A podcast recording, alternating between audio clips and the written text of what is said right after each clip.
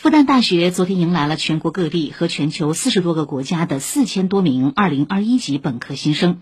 今年的报到全部线上完成，校园里没有以往报到时的人头攒动，从校门到宿舍，新生们的报到流程十分便捷。请听报道。验证成功，走，好，请进。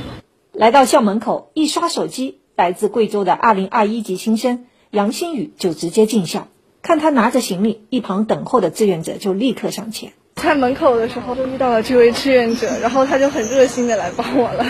然后现在我们就去的是正通路一号楼的宿舍，然后也是他带我过去，就很方便。今年复旦大学的迎新工作努力简化报到流程，尽可能减少人员接触，信息提前发布，部分手续提前网上办理。校园信息化办公室运营中心副主任周伟强介绍，学生通过迎新系统查询宿舍安排和各园区专用新生入口位置。在网上提前领取虚拟校园卡，并线上确认返校信息，预先完成进校报到第一步。进校时，学生完成体温检测后，即可凭借虚拟校园卡轻松扫码入校，并且虚拟校园卡也已开通校园服务功能。他们可通过扫一扫以及碰一碰，那轻松实现整个学校的一个入校、呃食堂就餐、呃班车、图书借阅、门禁等各种功能。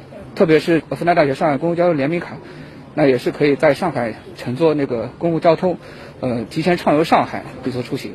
数学科学学院的许志毅是上海新生，上午九点进校，九点半他就已经进到了自己的宿舍。计划是弄完宿舍之后去找食堂、找图书馆、找自习室。呃，因为进大学之后，就是可能在自习室和图书馆泡的时间会比较长嘛，啊，所以说进进入学校第一天，那就把这个事情弄好，应该是比较重要的。新生进校以后，还有一个报到确认的环节，在以往是有一个线下的集中办理。复旦信息办信息中心主任文杰说：“为避免人流密集，今年也全部采用线上形式。”今年是在小程序上做了移动端的刷脸报到，就生是可以在寝室里面或者在学校任何的角落，就在手机上就可以完成人脸识别的报到的比对。这个移动报到只有完成了这个事项，才说明这个同学已经真正的到了学校来完成了新生的报到。以上由记者刘康霞报道。